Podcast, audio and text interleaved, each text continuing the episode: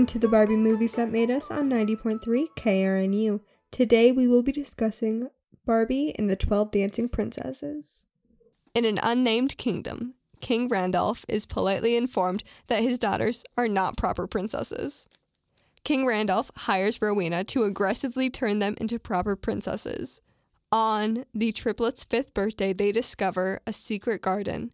Rowena discovers this and attempts to destroy the portal to this place, so when she finishes slowly poisoning the king, she will be able to sit on the throne. Will our heroes be able to escape and save their father before it's too late? Absolutely. This is Barbie and the 12 Dancing Princesses. so, Barbie and the 12 Dancing Princesses came out on September 19th, 2006, and it was the last one to be produced by Mainframe Entertainment. And it was also the last one to be made by Lionsgate. Because after this, Lionsgate dropped. And so this was the first one that was taken over by Universal, which is why every time I watch it, I think of the Land Before Time commercial that's on the DVD, and then uh, the little Universal logo. op-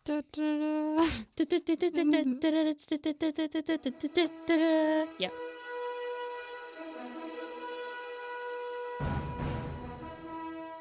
You know the one. You know the one. This one was also directed by Greg Richardson, the same director of the film from our last segment, which was Barbie Mag- Magic of the Pegasus. And I know you're wondering, guys, didn't you skip Barbie Mermaidia, the Barbie Diaries? Didn't you skip those? The answer is yes, we did. Because of sake of time with the school year coming up, we did skip Mermaidia because we briefly talked about it in our Fairytopia segment as it is the sequel to Fairytopia. And then we're also going to skip the film that comes after 12 Dancing Princesses, which is Barbie Fairytopia Magic of the Rainbow, also for sake of time. And then same with Mariposa, which comes after. Every other one is basically a, a sequel.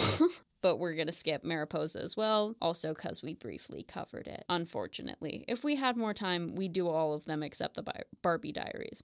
Why did we skip the Barbie Diaries? Obvious reasons. We discussed that in the first podcast. You, if you know, you know. If you know, you And if know. you don't, good luck trying to find a copy of it to watch because you can't That's find it anywhere. But, anyways, this one was also written by our iconic duo, Elana Lesser and Cliff Ruby, who also wrote Barbie Mermaidia and Barbie Princess and the Pauper and Barbie as Rapunzel. Some of the most iconic work, if I do say so myself. And it's just so good.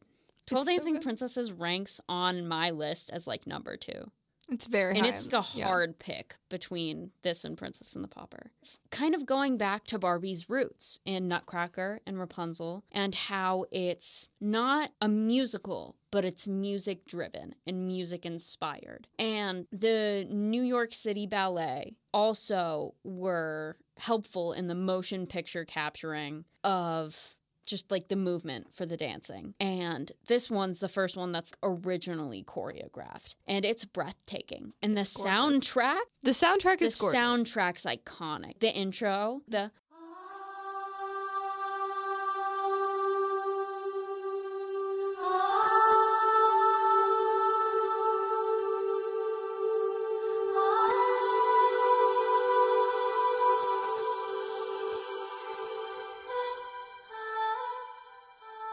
the opening clip of the sound of the intro, your brain just automatically knows what's going on. And the little song that Derek the cobbler plays on his flute while all of the girls dance in their new dancing shoes is just so iconic and memorable.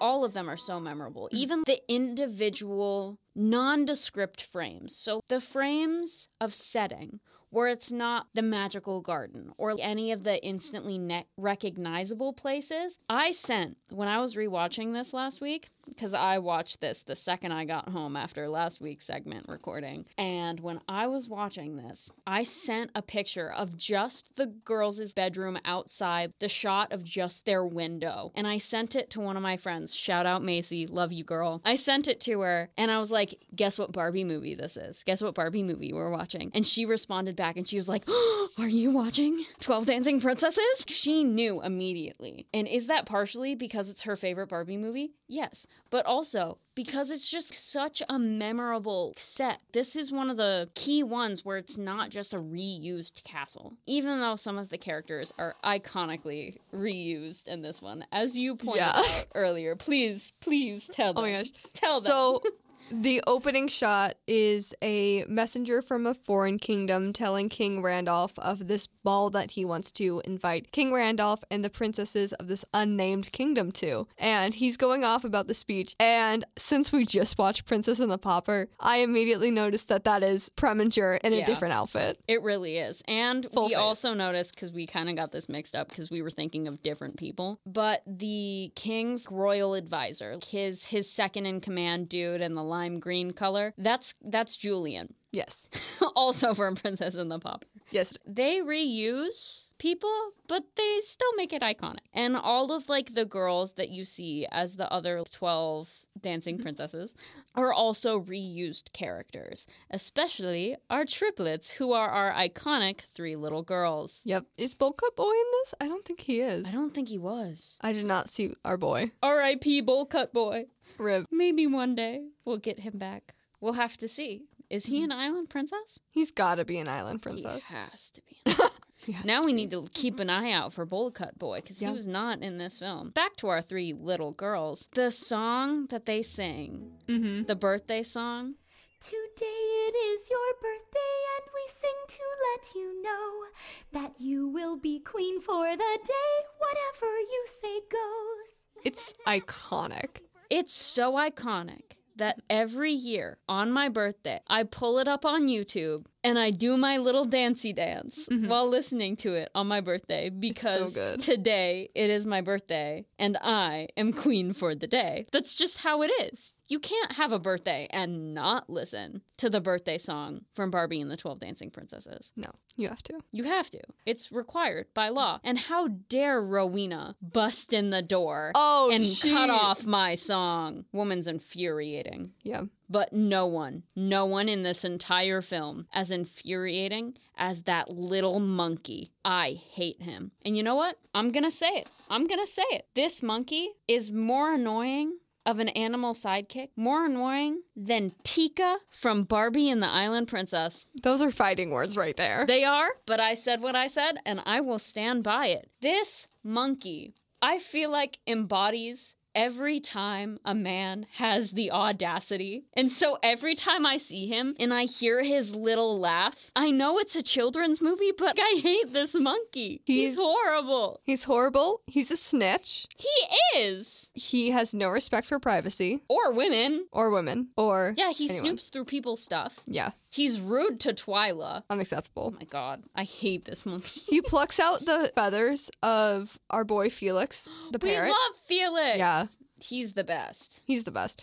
He's the best literal wingman. Yeah. To ever have existed Oh. ever. My gosh, my favorite moment of Felix wingmanning is when Derek's out here and he's just like watching our girls dance because he made the shoes and kind of doesn't know what to do. And Genevieve says, If only we had some music. And Felix pulls out this flute from Derek's pocket and just says, You play, don't you? King. King behavior. And then Derek plays this little flute song and it's iconic. It it really is. And every word that comes out of this parrot's mouth is iconic. He's not at Bibble level, but he's second. He's up there. He's got to be For second. sure. At least to for for what I can think of right now, he's second of coolest animal sidekicks. 100%. Cuz Felix was out there He was out there, helping his man. the OG shipper with his OTP. Literally. I have not heard those words. I know it's been a minute. Seventh grade. Wattpad. I'm so sorry. Um, but yeah, he he slayed. Absolutely. We love Felix in this house. And also the little intricate side plots of Rowena selling off the princess's mom's stuff because their mom's dead. Queen Isabella. Um, Queen Isabella, R.I.P.. like selling off her stuff because she has no money, and it's well known that she has no money, and she sold it for poison. The fact that Derek was just like Genevieve goes I up love to this Derek man. and is just like, "Hey, so I saw I Rowena saw doing some sketchy Rowena stuff. Do some sketchy stuff out this window. I know that it's a man named Mr. Fabian, and this is roughly what he looks like. Can you find him for me?" And he is like, "Absolutely, My anything queen. for you. Love you. Bye." And then he goes, and he literally trades his horse Yes. to get this. And then he walks two whole days back, pretty much nonstop, Yeah. to get back to the castle to give her this her mom's goblet back and the new information and that it was from an apothecary and that's how we discover the poison and also the iconicness that is their little magic dancey dance world I was going to talk about that. It's gorgeous. It is. And the fact that one of the three little girls had this actual helping of the plot line. She actually helps along the storyline like her cl- yeah, Lacey, with her blonde one. yeah, with her clumsiness. And she scrapes her knee when they're at the magic place and then they go to the little fountain and the magic water that she used to clean out her cut so it doesn't get infected heals her. Yeah. And so she bottles some up for later because she knows she's gonna fall again, because same. And Same. she uses it, and that's how they make her dad all better. Yeah. Her dad full died. yeah, pretty almost. Like, just about. Like, his heart was probably barely beating at that Yeah. point. Because after he passed out, they had a whole almost dance battle. They had a dance battle. They had a fight scene. There was a fight scene, which was pretty cool, where Rowena used the magical flowers to make the armor statues that were empty dance and fight. Yes. And then Rowena's just like, I'm gonna use, I'm you, I'm you're gonna get your wish. You're gonna dance forever and ever. And then she literally holds up a mirror. Genevieve does, and then just directs it right back at her. No, she. Oh wait, no, she fans it. Yeah. That's what it is. She fans it. She which fans is it back funny at Rowena. because she, Rowena, there's this whole scene where Ro- Rowena takes everything colorful and unique about people and makes it dark and gray, which also actually is kind of a hint and has a message about taking away the individualism of a group of people Mm-hmm. to make them have less power Yes. which is also something that can be tied into things that are going on today. Taking away people's individualism in the school system. I'm kind of going gonna go off on a little tangent here, but in the school system that we have now, we're basically trained to be robots, cogs in the capitalistic machine, where we're basically trained to be workers for Yeah. the rest of our lives. And that's why we have lunch breaks and scheduled school time and the bells when we clock out and all of this other stuff like that. And things in school aren't meant the way that we have it now, aren't meant to teach you creativity. School basically teach us to be in void of all creativity and individuality and just be cogs in a machine. Because if we can't band together and we can't have individualistic thoughts and ideas, then we can't fight back. And that's exactly ro- what Rowena does. She mm-hmm. takes away their individualism, all of their colors, their hobbies, the things that they like. She turns them from being in a circle in their bedroom facing each mm-hmm. other to being in rows like a prison cell. She also locks them in their room at one point. Exactly. She's doing the same thing where she's devoiding them of individualism, creativity, so that they can't fight back against her. She doesn't let them get out, so they can't get help. They can't think for themselves, you know? They can't get new ideas. She doesn't let them work together. She doesn't let them talk or sing or dance. Takes away their hobbies, their books, which is a huge thing. Also, she's kind of just really rude and angers me. She's also an actual duchess. She's Mhm. she's King Randolph's cousin. Yeah. So if she wanted more money, she could just ask King Randolph and he Literally. would give it to her. Literally. She did not need to do this. Instead, she poisons him. Yes. How Shakespearean of her. How Shakespearean of her. How theater kid of her. One thing I took note of is I'm going to list all of the names of the 12 dancing princesses right now. We have In order? Yes, in order. Slay. In birth order. We have Ashlyn, Blair, Courtney, Delia, Edeline, Fallon, Genevieve, our main character, Hadley, Isla, Janessa, Kathleen, and Lacey, and they are all named in alphabetical order.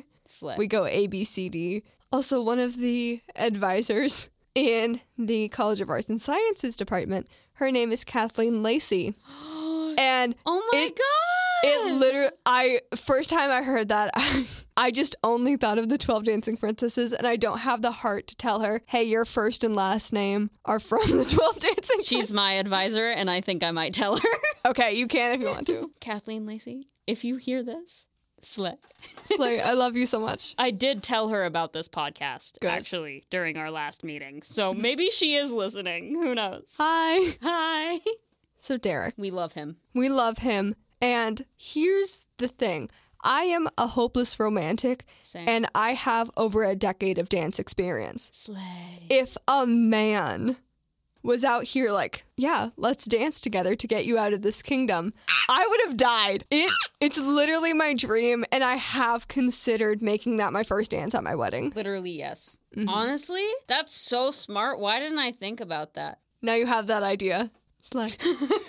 but also he's such a genuine and kind person and the way that he figured out how the princesses were getting into this secret garden Was so smart. was so smart and he didn't eavesdrop or sneak in to watch No. other people like the monkey did he was just like Yeah. oh this is my shoe wax yeah. What's He's going like, on That's my shoe polish, and it's heavier here. mm-hmm. And then once he like stepped there and he realized the pattern recognition. yeah My king was literally like, "It's her dance that It's she was her doing dance two days ago that I've been thinking about nonstop because it was the last time I saw her." And then he does the little dance, and the bird's like, "How did you do that?" you are magical my good sir so good, so good. derek slays and the wedding at the end is incredible It really is. Mm-hmm. Honestly, I also really loved how intimate the ceremony was. It was just her and their family, Mhm. which is which you don't see at royal weddings. and it wasn't like that in Princess and the Pauper either. And I think it's really cool how this movie felt a little more claustrophobic than any other movie has Yeah, because it only ever takes place in the castle and in the secret garden, yeah. which exactly mirrors the garden in the castle. Mm-hmm.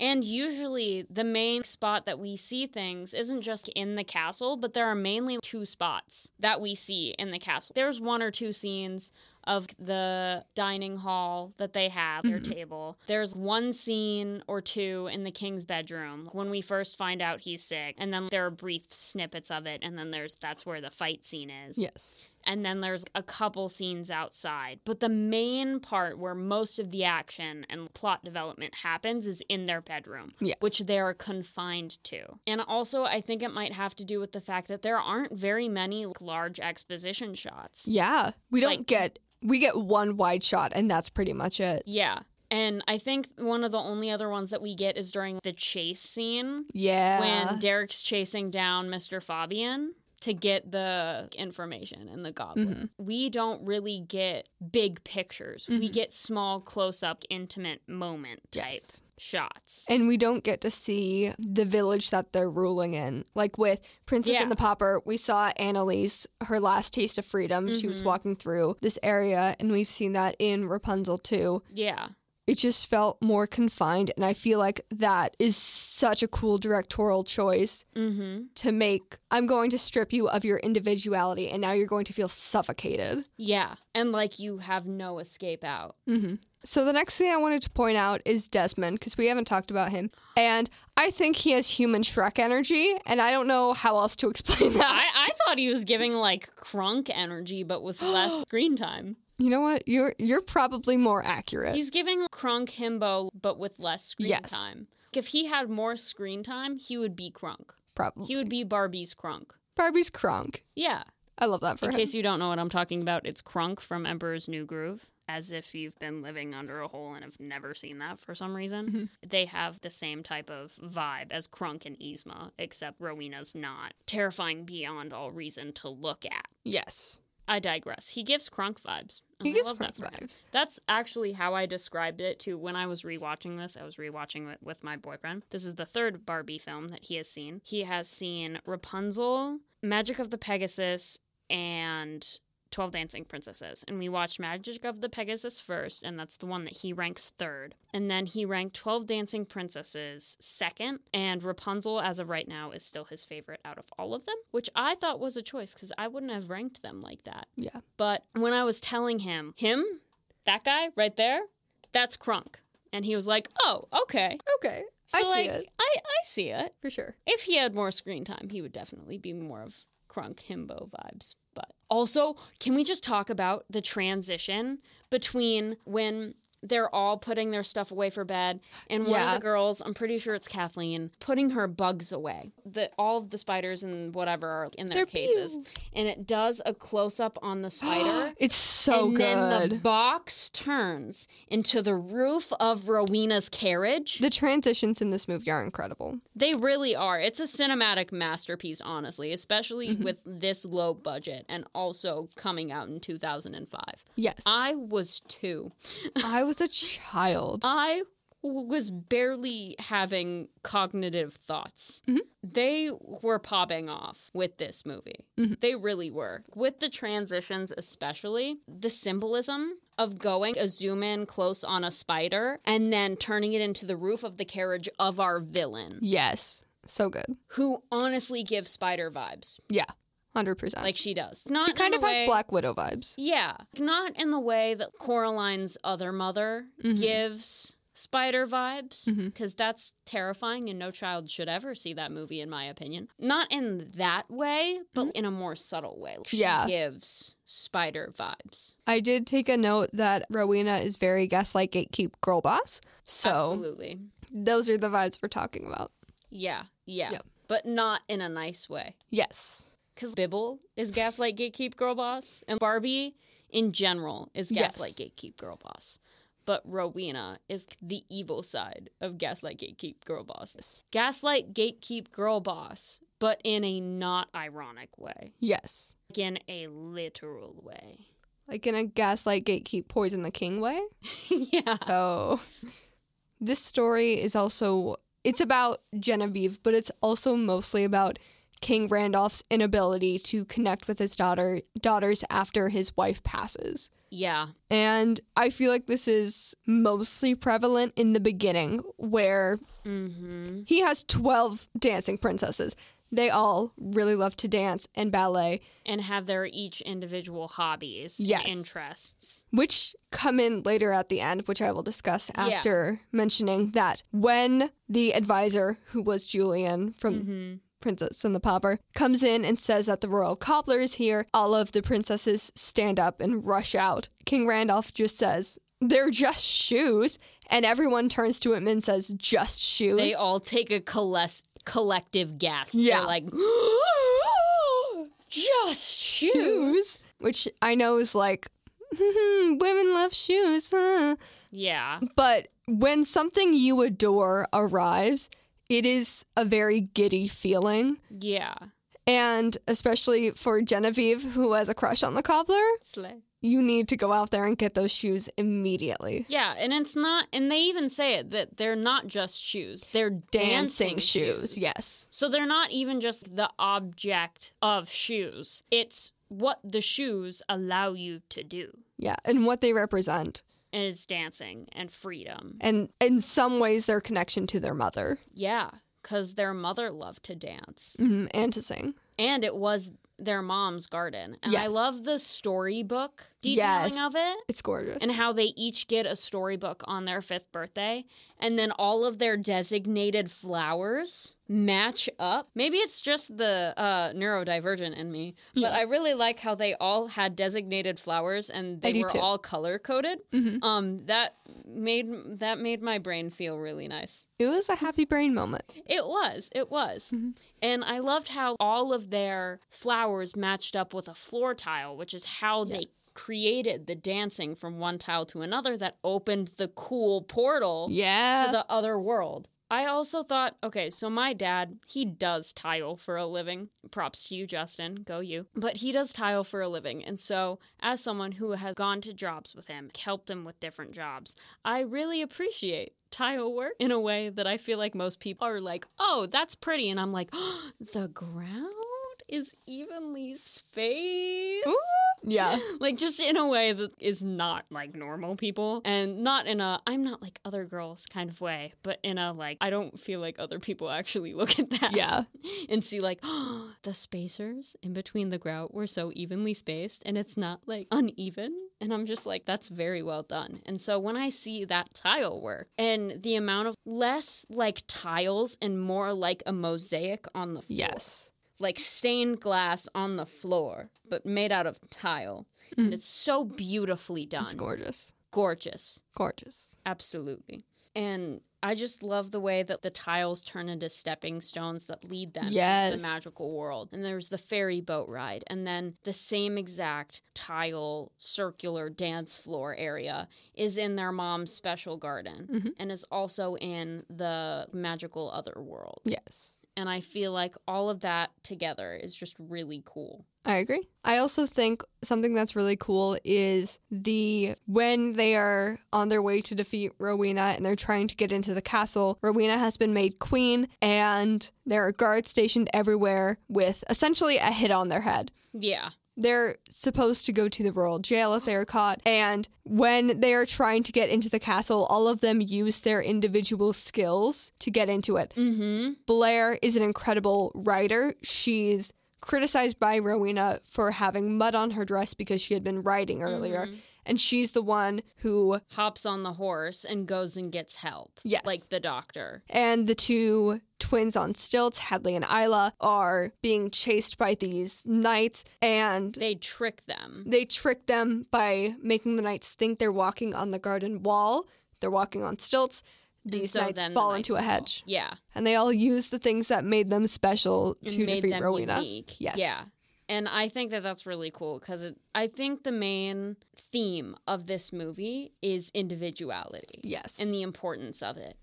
And that's what they use. Like, that's what's taken from them. And then it's also what they use to free their dad and free themselves and get their happy ending and all of this other wonderful, great stuff. Yeah. And defeat the bad guy, right? And it's just so important that we learn individuality. But we also need to learn that it's okay to be like other girls. Yes, a hundred percent. Because, like, I know for me personally, there were times when I was a little girl and I rejected pink because I liked blue now. And blue is and always will be my favorite color. But right now, I'm wearing pink and flowers and pink glittery eyeshadow on my eyelids. So we have we have come full circle and we have healed. But there's just that rejection of Femininity. yeah, of femininity and of things that make you like other girls. I remember when I was young and everyone was freaking out over One Direction, and I was like, I don't like One Direction. And then I'm different. now I like One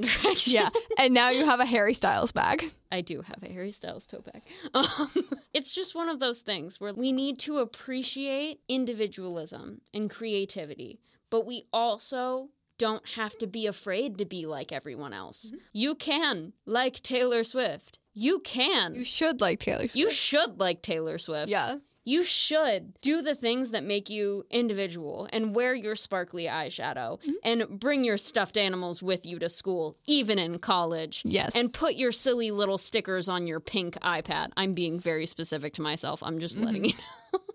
and drive around on your pink light up scooter mm-hmm. and carry around your Harry Styles tote bag and be unapologetically yourself. Even if who you are is like other girls. Exactly. yes. Yes, and I think that that is what makes this movie amazing. I agree. So do you have your Bibble score? I do. okay. You can go first though, because you always go first. All right. So I rated this a 9 out of 10 Bibbles. Slay, slay, slay. Elaborate. Elaborate. I just, that monkey, I could not stand him. Real. I could not stand so him. real for that. I wanted to punch him through the TV screen. You're right. You're right. And you're supposed to hate your villains. It was distracting for me, but everything else was perfection. I I agree. I was going to rate it 10 out of 10 just cuz I know I rank it second and Yeah. I rated Magic of the Pegasus 10 out of 10. And so by law technically I would Yeah. have to rate it 10 out of 10 in order to keep my ranking correct. But you're right. That monkey needs to die. Yeah. So we're going to give it a 9 out of 10 bibbles on this one. Actually, I'm going to give it a nine and a half just cuz everything else was so good. Yeah. Thank you for joining us on the Barbie Movies That Made Us on 90.3 KRNU. Next week, we will be discussing. Barbie and the Island Princess. Woo! Our second musical. Heck yeah. With an amazing soundtrack. So you guys are in for an absolute treat and maybe even a little sing along. Who's to say? Who's to say?